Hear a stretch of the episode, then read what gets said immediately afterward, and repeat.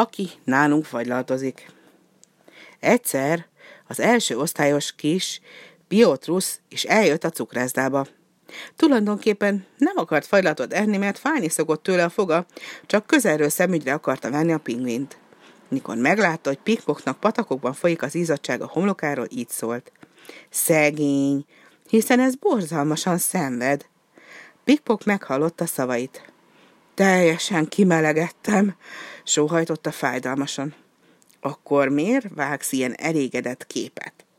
Mert nem akarom, hogy vagdalt húst csináljanak belőlem, és különben is állítólag élő reklám vagyok. Viszont azt hiszem, hogy pillanatokon belül elájulok. Várj csak, gondolkodott el Piotrus, ki kell találnunk valami okosat. Persze, örült meg a pingvin, valami olyat kellene, hogy ez a fajlaltos néni jól megkapja a magáét. Piotrus gondolkodott, gondolkodott, míg valami olyasmi nem jutott az eszébe, amit senki más nem tudott volna kitalálni.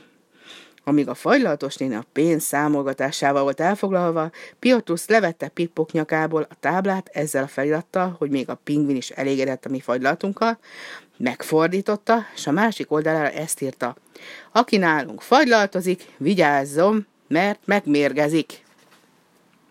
Mit írtál oda? kérdezte Pippok. Piotrus ravaszul válaszolta. Légy nyugodt, valami olyat írtam, hogy a fagylaltos néni megkapja a magáét, de még többet is. Te meg egyet se félj, csak kapkodj a hasadhoz, és vág olyan képet, mintha sündisznót vagy egy köteg szöges dródot nyeltél volna. Érted? Értem is, meg nem is. Minden esetre azt hiszem, ez valami fantasztikus. Piotrus pikpok nyakába akasztotta a táblát, és búcsúzóul így szólt. Fel a fejjel, barátocskám, ha bajba kerülsz, csak kiálts nekem, Piotrus, és én azonnal itt termek.